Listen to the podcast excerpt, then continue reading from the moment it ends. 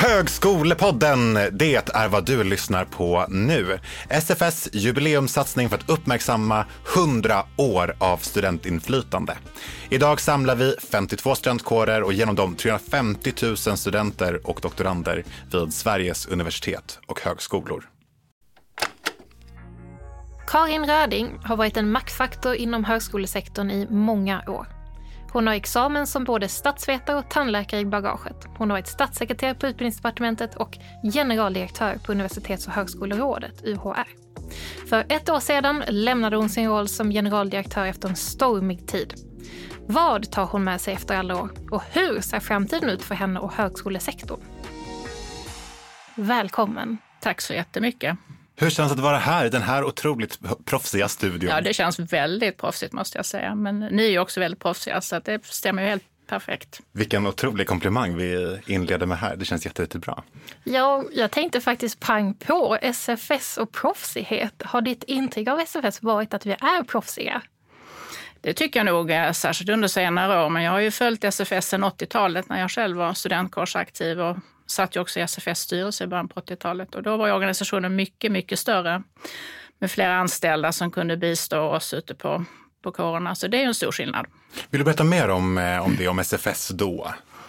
Mm, eh, det var fina lokaler på Sankt Eriksplan. Jag kommer inte ihåg hur många anställda det var. Jag jobbade ju med långa vårdutbildningar eftersom jag är tandläkare i grunden och var ordförande för Odontologiska föreningen i Stockholm. Vi hade också en sammanslutning, nationell sammanslutning för alla odontologiska föreningar i landet. Och då hade vi en särskilt stöd av en person från SFS eh, i, i den delen. Hon jobbade väl kanske också med medellånga vårdutbildningar. Men, så det var ett mycket större kansli. Det jag, jag satt ett år eh, och då var Håge Westberg eh, ordförande. Sen ställde han upp för omval och då ville han att jag skulle ställa upp som vice ordförande till honom. Då hade man ju två vice ordförande för övrigt. Mm. Men då hade jag precis tagit examen och tyckte det var lite dålig timing så att jag tackade nej till det. Mm. Och då har det visat sig sen, det, visst, det kommer jag inte alls ihåg då, att eh, Cecilia Sjödin Cedergård, eh, hon blev vice ordförande då istället när jag tackade nej. Mm. Så det var lite speciellt. Det kom vi på här om året bara. Jaha. Vad var de? Ja. Jag tänkte lite kring din utbildningsbakgrund eller hur du hamnade inom högre utbildning och, och började plugga. Nej, men det var nog ganska givet. Jag kom från en sån familjebakgrund eh, att eh, minns min, min mamma hade läst på universitet och så. Så det, det var ganska givet. Sen var det mer frågan vad jag skulle läsa. Den eviga frågan. Den eviga frågan, ja. Egentligen vill jag bli jurist, men tänkte ja, det är nog väldigt mycket att plugga. Det kan bli lite segt kanske. Ångrar du dig idag? Ja, på sätt och vis. Mm. Sen har jag ju ändå kommit att jobba med väldigt många andra saker än odontologi och tandläkeri får man ju säga. Så det har ju inte legat mig i fatet just. Men det hade varit kul att vara jurist, det tycker jag nog. Mm. Nej, för det är verkligen superspännande. Det är så många olika delar av högre utbildning du har varit inne i som statssekreterare, som generaldirektör och även nu när du är på IVA. Men låt oss gå tillbaka lite för att jag tänkte så här, din bakgrund. Eh, du var rektor ett tag. Mm. Eh, hur var det? Ja, det tyckte jag var ett väldigt kul uppdrag. Jag är utbildad på Karolinska institutet och har haft flera uppdrag på KI eh, och var ju universitetsdirektör när, när jag fick frågan om jag ville bli rektor för Mälardalens högskola. Jag tänkte att det där det låter ju spännande, men så sa jag till mig, jag är inte professor, jag är disputerad, så jag uppfyller ju kvalifikationerna, men jag är inte professor. Men professorer har vi, men vi har ingen som kan högskolesektorn som, som du. Och vi vill också ha en person som kan sätta högskolan på kartan. Mm. Och med den, eh, den, det motivet från rekryteringskommittén då tänkte jag ja, men då kanske jag ändå ska ställa upp i, i, i det eh, jobbet och i den selektionen. Och så blev jag vald och började där 1 april 2011. Det var ett väldigt kul uppdrag. Det är väldigt kul. Högskolorna är roliga för de är nyare. Allting finns, sitter inte i väggarna utan det finns lite större möjligheter också att påverka både externt och internt som rektor. Mm. Och nu finns de ju verkligen på kartan. Ja, det får man ju säga. Känner du att du, du var, var, med och la grunden för? Ja, men inte för att det skulle bli universitet utan för att det behövdes. Ja. ja. Mm. Härligt. Vad, vad, jag vill hoppa tillbaka lite till eh, just, eh, du har ju varit i sektorn länge. Har du sett någon, någon, någon, förändring i vilka frågor som, som student och utbildningen, utbildningsrörelsen jobbar med? Eller tragglar vi med samma problem?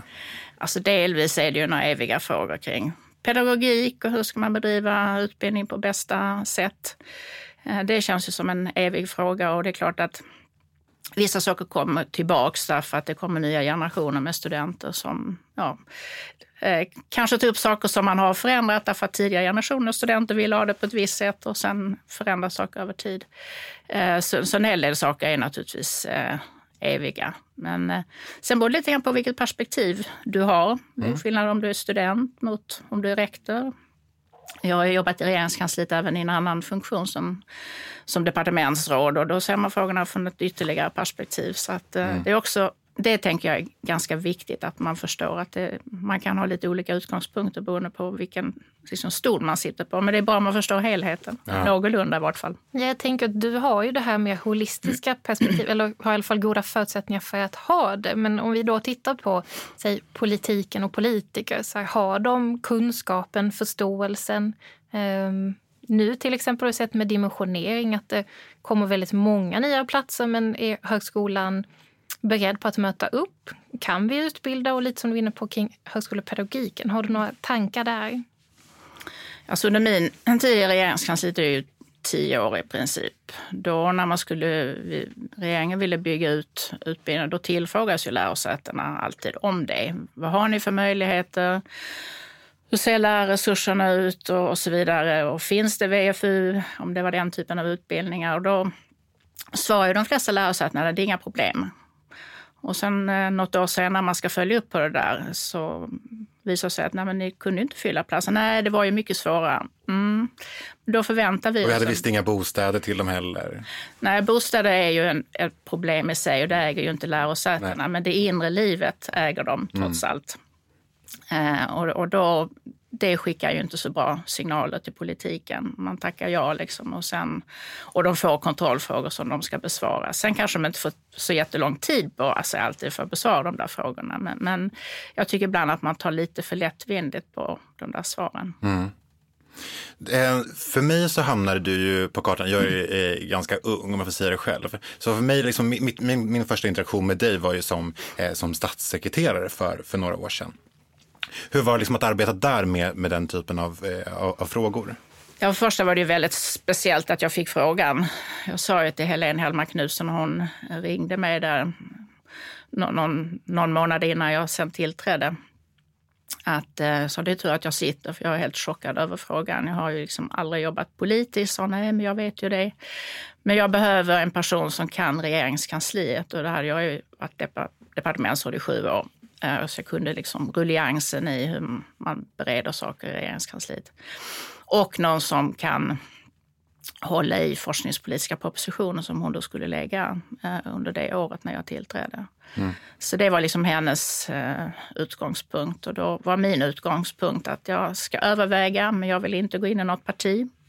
Så har ni krav på det så kommer jag inte ställa upp. Då får ni fortsätta leta, eller mm. du. Hur var det att vara statssekreterare? Ja, det var ett jäkla slitjobb. Ja. Helt enkelt. Helena brukade säga det att ja, den, den som har det värsta jobbet är statssekreteraren trots allt. Ja, så du skulle inte det... rekommendera det till någon?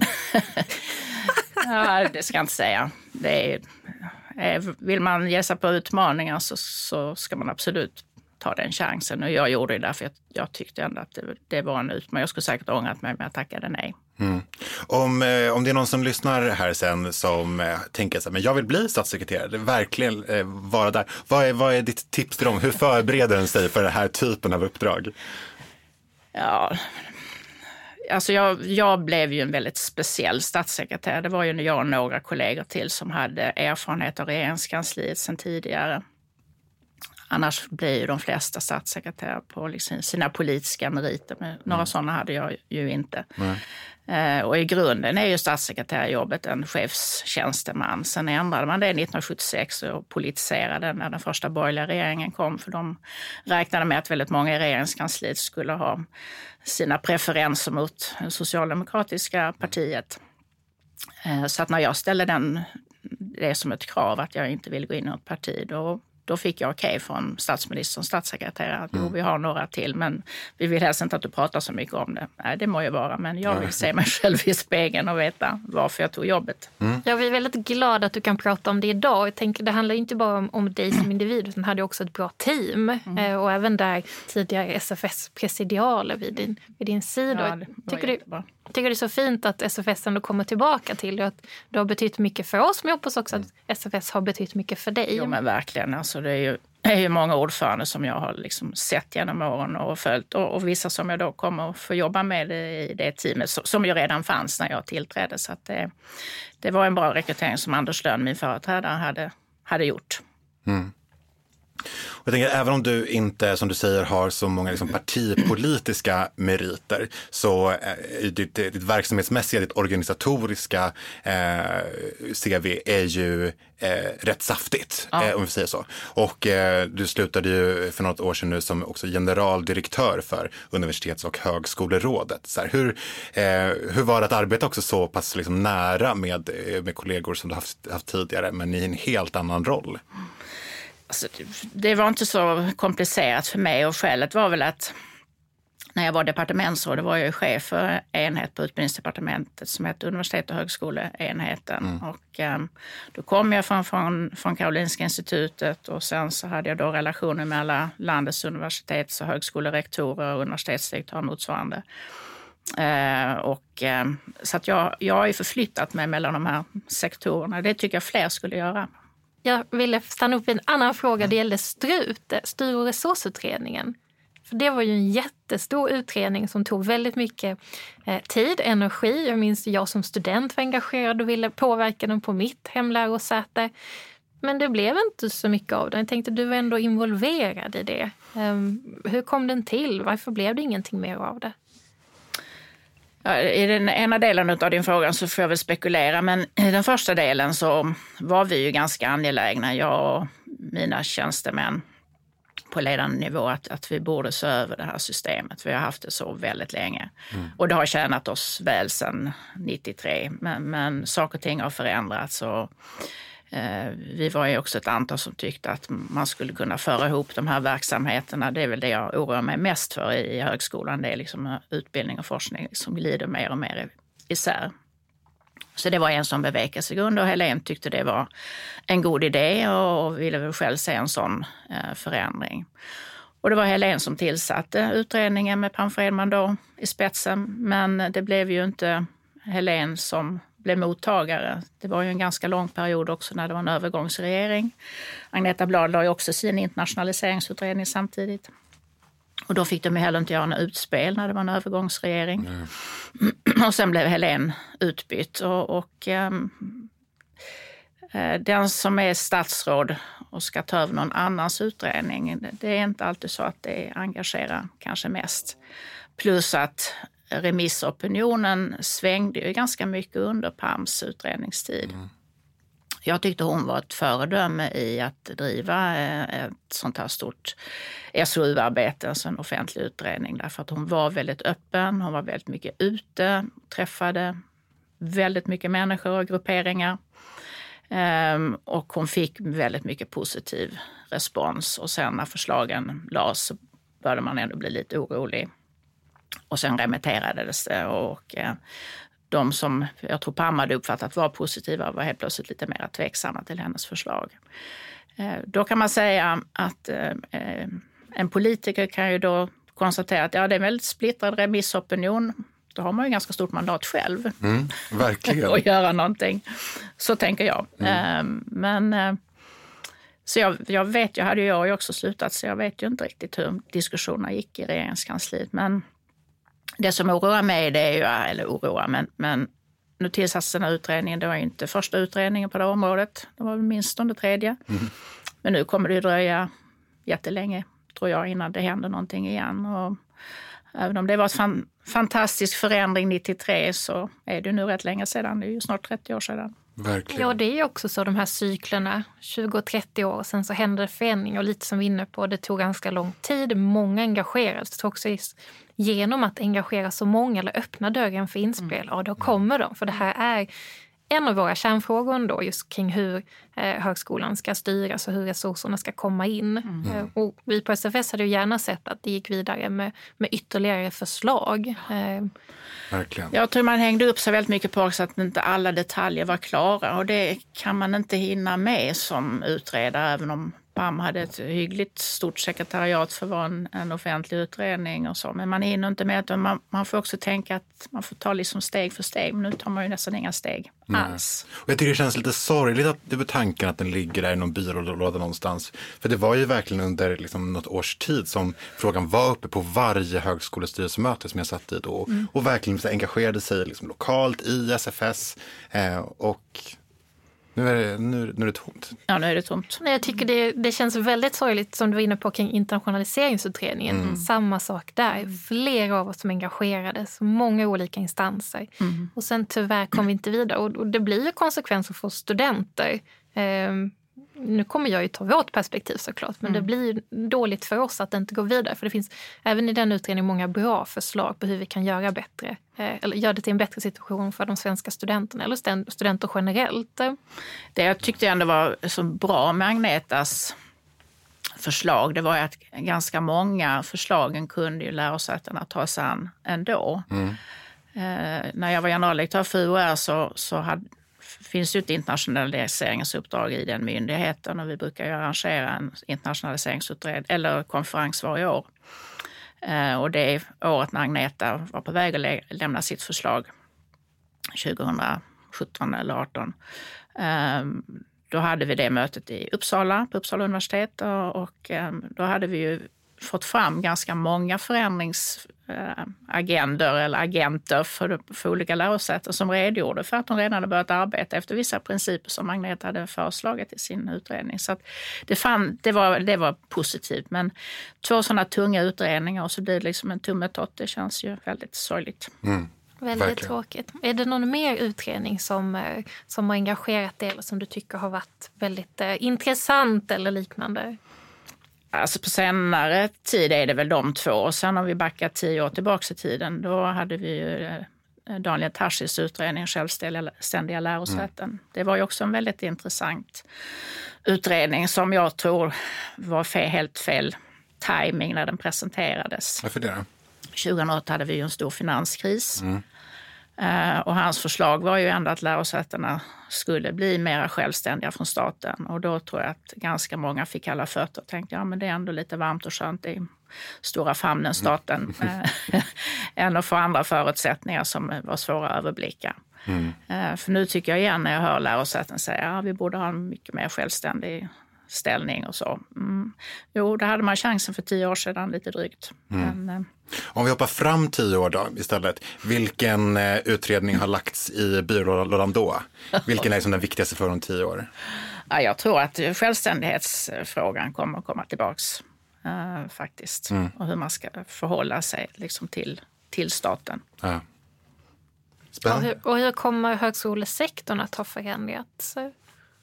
Kommer det ens ske någon förändring eller utveckling? Det får vi väl verkligen hoppas. Jag brukar ju tänka på att, att eh, alltså högskolan och högskoleutbildningar och den forskning som bedrivs förändrar hela samhället eftersom det blir ju nya, nya jobb som skapas tack vare en ny kunskap. Så att det är ju en stor förändringsagent för hela samhället. Ehm, sen är det ju frågan om och jag tror fortfarande, det ser vi ju nu eh, med så mycket fler människor som söker till, till högskolan och så får man ju se hur man ska kunna hantera det. Eh, och om man orkar liksom ha så många mindre enheter eller om det blir mer av sammanslagningar som man har sett både i Danmark och Norge. Det, mm. det kan jag kanske fundera över. Men, men framför allt tror jag, hur ska relationen mellan universitet och högskolor och staten se ut framöver? Det tror jag kommer vara en stor fråga om tio år. Mm igen. Senast har Karin Röding tillträtt på en ny post som ordförande på Kungliga Ingenjörsvetenskapsakademins avdelning för utbildning och forskning.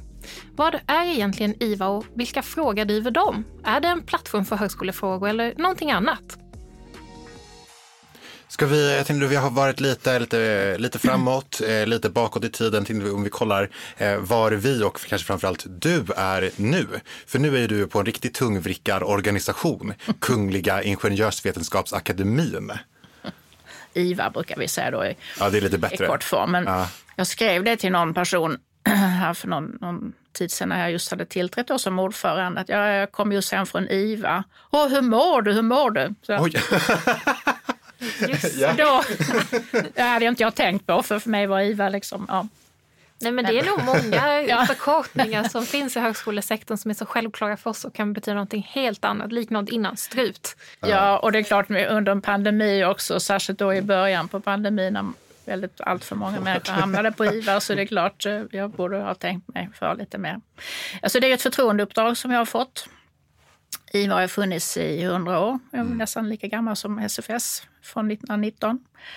Eh, och är indelad i 12 avdelningar. Och så finns det ett studentråd och ett näringslivsråd bland annat. Och jag är då ordförande i den avdelning som heter utbildning och forskning, avdelning 11. Och det är ett förtroendeuppdrag som man har i tre år tror jag. Så man väljs av sin avdelning för att leda avdelningens arbete. Och vad kommer din roll att vara då?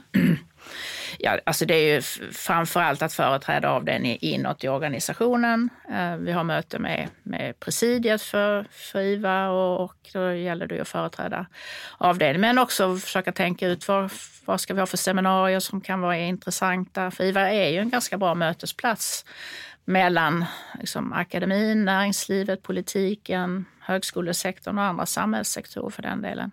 Och ehm, mitt tidigare statsråd, då, Helene Hellmark Knutsson, hon, hon tyckte IVA var en väldigt bra plats att presentera propositioner och så på för att eh, man samlar så mycket olika sorts eh, människor. Och det första jag gjorde när jag blev vald det var att ta kontakt med studentrådet på IVA för jag tyckte det var så jättekonstigt. Jag har inte varit ledamot så väldigt länge i IVA, kanske fyra år eller någonting. Och har aldrig träffat på det studentrådet och det heter ändå avdelning utbildning och forskning. Det kändes ju lite, lite knepigt. Eh, Så att jag hade möte med dem någon gång här under, under vårvintern för att jag behövde förstå också bättre hur de, hur de jobbar och se om vi kan hitta samarbetsformer. För de är också väldigt duktiga på att sätta igång olika utvecklingsprojekt och vi har ju många i avdelningen som också kanske kan bidra och vill bidra till deras eh, utvecklingsarbete. De är väldigt ambitiösa tycker jag. Precis Men lite gömda i organisationen. De har, inte haft någon tydlig ställning. Nej. Nej. Men nuvarande vd Tola Teri, hon, har liksom lyft upp dem. De har fått liksom en, en, en, en riktig formell ställning, eller vad ska jag säga, i organisationen. Nej, de har varit alldeles för anonyma, tycker Mm. jag. Och för alla organisationer så bygger det ju på att det ska komma nya generationer och då är det ju jätteviktigt att, eh, att de ska känna sig välkomna in i, i en ganska tungfotad äldre organisation Mm. som har varit väldigt mansdominerad och är det fortfarande. Verkligen. Senaste siffrorna jag såg så är det 77 procent av knappt tusen ledamöter som är män. Så att eh, vi har lite att göra på, på den sidan också. Det finns ju många kompetenta kvinnor trots allt. Jag tänkte lite på namnet, så här, ingenjör. Är det bara ingenjörer med eller finns det andra? Jag är ju inte ingenjör så jag är då ett exempel på... Men det är klart att det, det är en hel del fokus på liksom teknik och, och så. Men nu har IVA dragit igång ett stort tioårigt projekt som heter Skola i tiden. Eh, och då, då vill man liksom ta sig an skolfrågor men inte göra det som alla andra gör utan för se om man kan hitta vad kan vi bidra med som ingen annan gör i, i skolfrågorna. Så det, det tycker jag är bra. Men sen har ju IVA tittat på civilingenjörsutbildningar ett antal gånger och så. Så att det är klart att eh, namnet säger ju någonting om riktningen. Men eh, det finns ju må- många olika utbildningsbakgrunder i IVA. Jag tänker också på just det här med det här projektet nu, att ni ska jobba med det tio år, att det tar tid att, eh, att öppna upp högskolan. Eh, De som kommer från icke-akademisk bakgrund, eh, som mig själv som exempel, som inte hade någon koppling till högskolan. Och nu har jag pluggat hur länge som helst inom olika fält och började också som ingenjör. Men Eh, IVA har ju inte varit en så framträdande roll för mig. Möjligtvis för att jag inte har varit student i Stockholm. Och, eh, tyvärr ser ju mycket här uppe. Så jag vet inte, Oskar, du kanske har mer erfarenhet av IVA-evenemang? Oj, det har jag verkligen inte. Nej, det tror jag inte. Nej, så att jag är jätteglad att vi, vi, du bara briefar mig här. Eh, det känns, eh, känns jättebra. Och som du säger också, som Linn sa till mig och, eh, innan, eller som vi pratade om, att det är ju också en, en politiskt stark aktör eh, som eh, om politikerna liksom verkligen lyssnar på. Så ni, det är ju en organisation med, eh, med makt. Kanske är för att studentrådet kanske har varit lite gömt lite tidigare så jag inte har interagerat. Jag vet inte. Nej, jag, jag hoppas eh, att studentrådet kan få en tydligare plats i IVA. Det, alltså IVA är ju en opolitisk organisation, men politiker är ju gärna där och pratar därför att man, man når ut till så många olika grupperingar. Och vi har ju ledamöter över hela landet, men det är ju väldigt starkt Stockholmsfokus. Det kan man ju inte komma ifrån. Så mycket annat här i det här landet. Eh, Och jag är lite angelägen om att, att vi ska vara eh, liksom, intressanta för olika delar av Sverige. Vi har ju alldeles för få ledamöter från norra Sverige och nu går ju går väl inte än, men det borde väl gå mera flyttlass söderifrån upp till norra delen av landet med tanke på den enorma utveckling som sker där industriellt i, i, i många orter. Verkligen. Och då behöver vi ju också lyssna av de behoven som finns i norra delen av landet. Känns det som eh, om vi ska dra lärdomar av pandemin också, eh, finns det liksom delar där ni kan se att ni kan öppna upp just för att eh, ni har lyckats så bra med eh, digitaliseringen av er verksamhet eller så hur, att ni kan nå fler, öppna upp för fler? Ja, det är i alla fall min eh, ambition. Nu ska vi ju diskutera mötesformer här eh, under hösten, hur de ska se ut framgent. Men jag har ju haft många fler som har deltagit på våra avdelningsmöten tack vare att det har varit digitalt. Mm.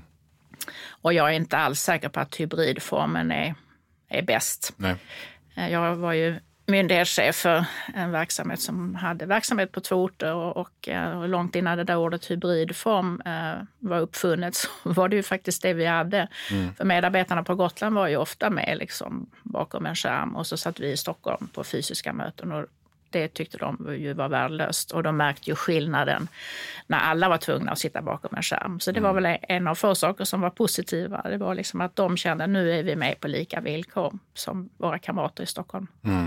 Jag tycker att det är väldigt spännande just med att hur bara, nu är det verkligen bara något år sedan som det var en, så här, en, en väldigt hippt om du hade liksom någon digital lösning och, eh, och nu är det så eh, självklart eh, på så många sätt. Och, eh, ja, Nej, jag tänker också så här, Sverige som innovationsland. Vi ligger ofta i framkant och vi hade, eller vi påstås ha en, en god infrastruktur och allt det här, och det var därför vi kunde göra den här snabba omställningen. Så förhoppningsvis eh, så kommer vi få bra digitala lösningar och, och vara lite mer vad ska jag kalla det, mobila utan att flytta på oss. För innan var det ju så, skulle du iväg på ett möte, ja då var det fysiskt.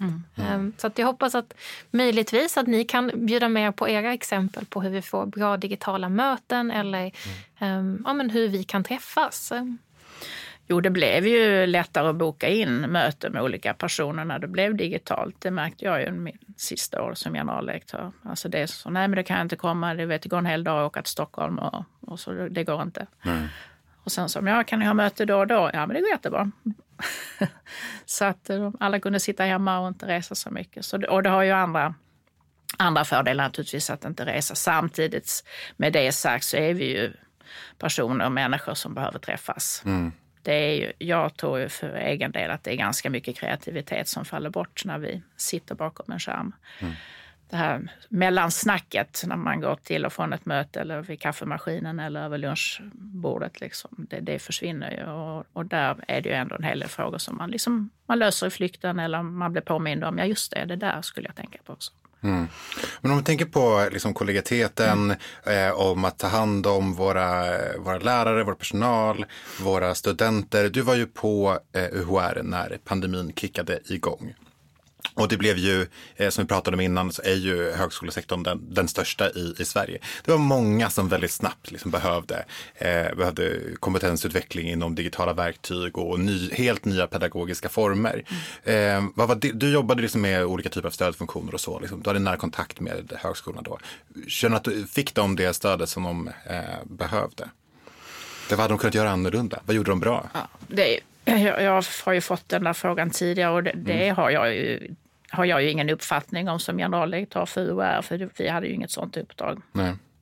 Men eh, det kan jag mer uttala mig som gammal högskolemänniska att jag, jag var ändå rätt imponerad över att man ställde om så pass eh, snabbt och att studenterna ändå var liksom hyggligt nöjda. Alla hade ju förståelse för att eh, det var en svår sits eh, och, och, många som blev sjuka och så. Så det är klart, det, det, var ju i en kontext som inte var så lätthanterlig. Mm.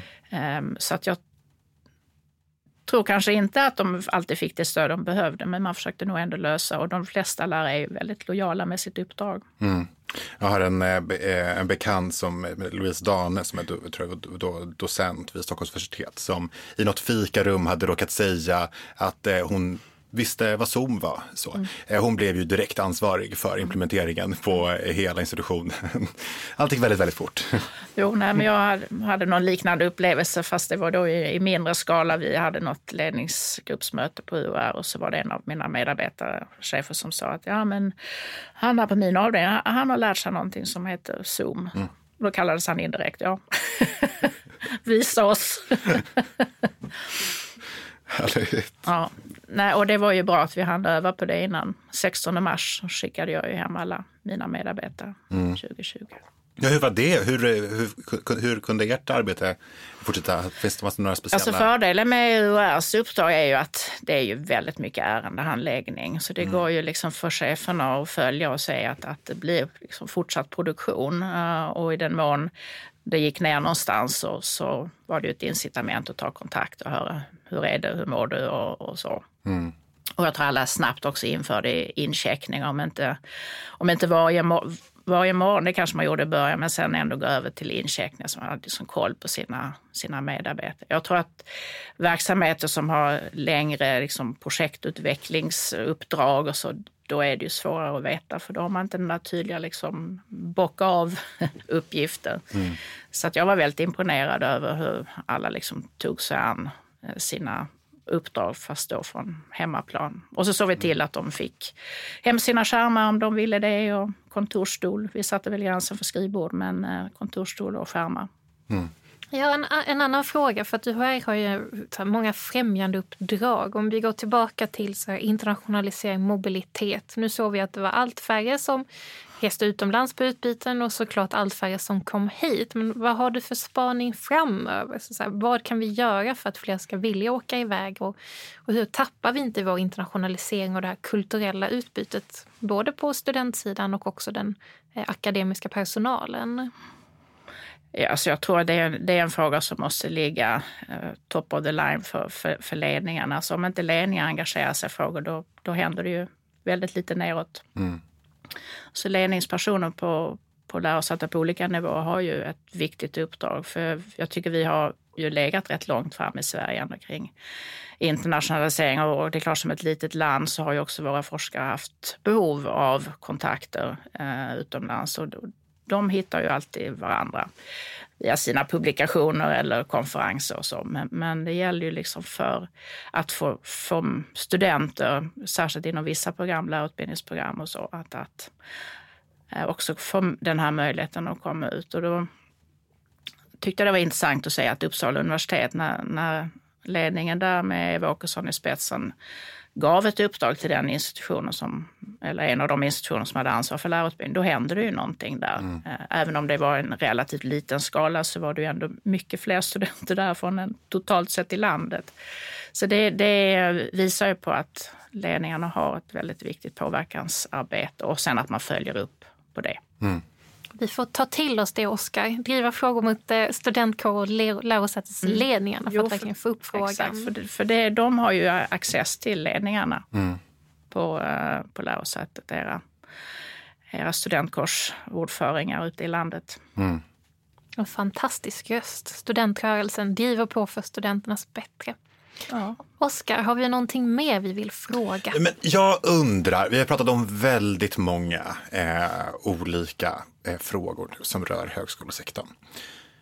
Eh, jag vill, vill, dela upp eh, min fråga i två, tror jag. Och den ena är, liksom, vilken är, vilken är den, den absolut viktigaste eh, frågan för liksom, utvecklingen av, av, av, den högre utbildningen i Sverige? Och vilken har varit roligast att arbeta med? Och liksom inte vilket uppdrag, utan vilken, vilken fråga har drivit dig mest? Alltså jag tror det absolut viktigaste framtidsfrågan eh, för svensk högre utbildning det är att högre utbildning och forskning inte får glida isär mer. Mm. Eh, jag har ett utredningsuppdrag nu för SHF och haft anledning att läsa på gamla propositioner från början på 90-talet och då skriver Per Unckel som då var utbildningsminister som det hette på den tiden, men med ansvar för högre utbildning och forskning bland annat, att, att det gamla linjesystemet som infördes på 60 och 70-talet, det hade verkligen fragmentiserat högskolan och det har glidit isär. Och nu mm. var han angelägen om att föra ihop det där och bort med linjerna. Det är därför det finns en examensordning för att hålla ihop det på ett annat sätt. Men jag tycker att eh, det är en väldigt viktig framtidsfråga. För mm. om inte utbildningen vilar, vilar på vetenskap och och konstnärlighet och beprövad erfarenhet, då är vi ju inte unika. Nej. Då kan vem som helst bedriva den där utbildningen. Så att det känner jag, ja, den där frågan och där tyckte jag att Pam Fredmans strut hade mm. i alla fall vissa svar. För man, kan inte, man ska inte underskatta penningaströmmarna och hur de påverkar. Nej. Eh, sen den andra frågan du ställde, den är ju ganska svår att besvara. Jag har gjort väldigt många roliga saker ja. Eh, under mitt långa du kan få säga två. I... Tack.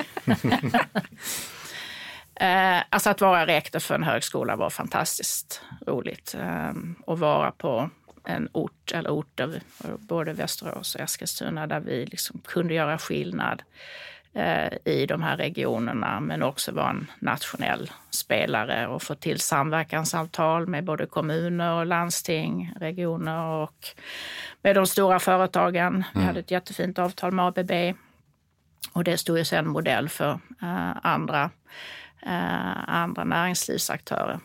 När ABB ville ha avtal med MDH då, då var det många som knackade på dörren. Mm. Om man är liten så måste man ha starka vänner. Det hade vi. Och det, den samverkan med näringslivet, det var ju nytt för mig och det tyckte jag var jätte, jätte kul. Så det var inte så mm. lätt när Helene frågade om jag ville bli statssekreterare. För jag ville egentligen inte lämna det där uppdraget. Sen att jobba i regeringskansliet, även om det är fruktansvärt slitsamt. Men, men eh, när jag var departementsråd efter några år så, så, hade jag ett fantastiskt gäng omkring mig, medarbetare och liksom hur vi kunde driva frågor tillsammans och utveckla hela, hela Bologna-processen var ju mm. en jättestor uppgift när jag var departementsråd och få fram de olika deklarationerna från olika möten. Och, eh, det, var ju en, det var ju väldigt häftigt och det var ju faktiskt också Sverige som såg till att studenterna blev en del av Bologna-processen. Det var ju helt galet. Det var ju egentligen det det handlade om. Utbildning och hur vi kan liksom sköta det tillsammans i, i Europa. Alltså inte EU utan Europa. Men studenterna var inte med. Um, så att uh, det får vi tacka Thomas Östros för. För mm. då var han utbildningsminister och såg till att det blev en ändring i den delen. Det tycker jag var jättebra. Mm. Så samverkan med det omgivande samhället och eh, eh Bologna-deklarationer. Det, ja, ja. ja, det tycker jag. Ja. Därför det betyder och tack Östros. Mm. Mm. Då får vi säga stort tack till honom, men även stort tack till dig Karin Röding som har besökt Högskolepodden, en del av SFS jubileumssatsning. Tack! Tack! Tack så mycket Lena och Oskar. Lycka till i fortsättningen nu då. Tack så mycket. Det här kommer bli kalas tror jag. ja!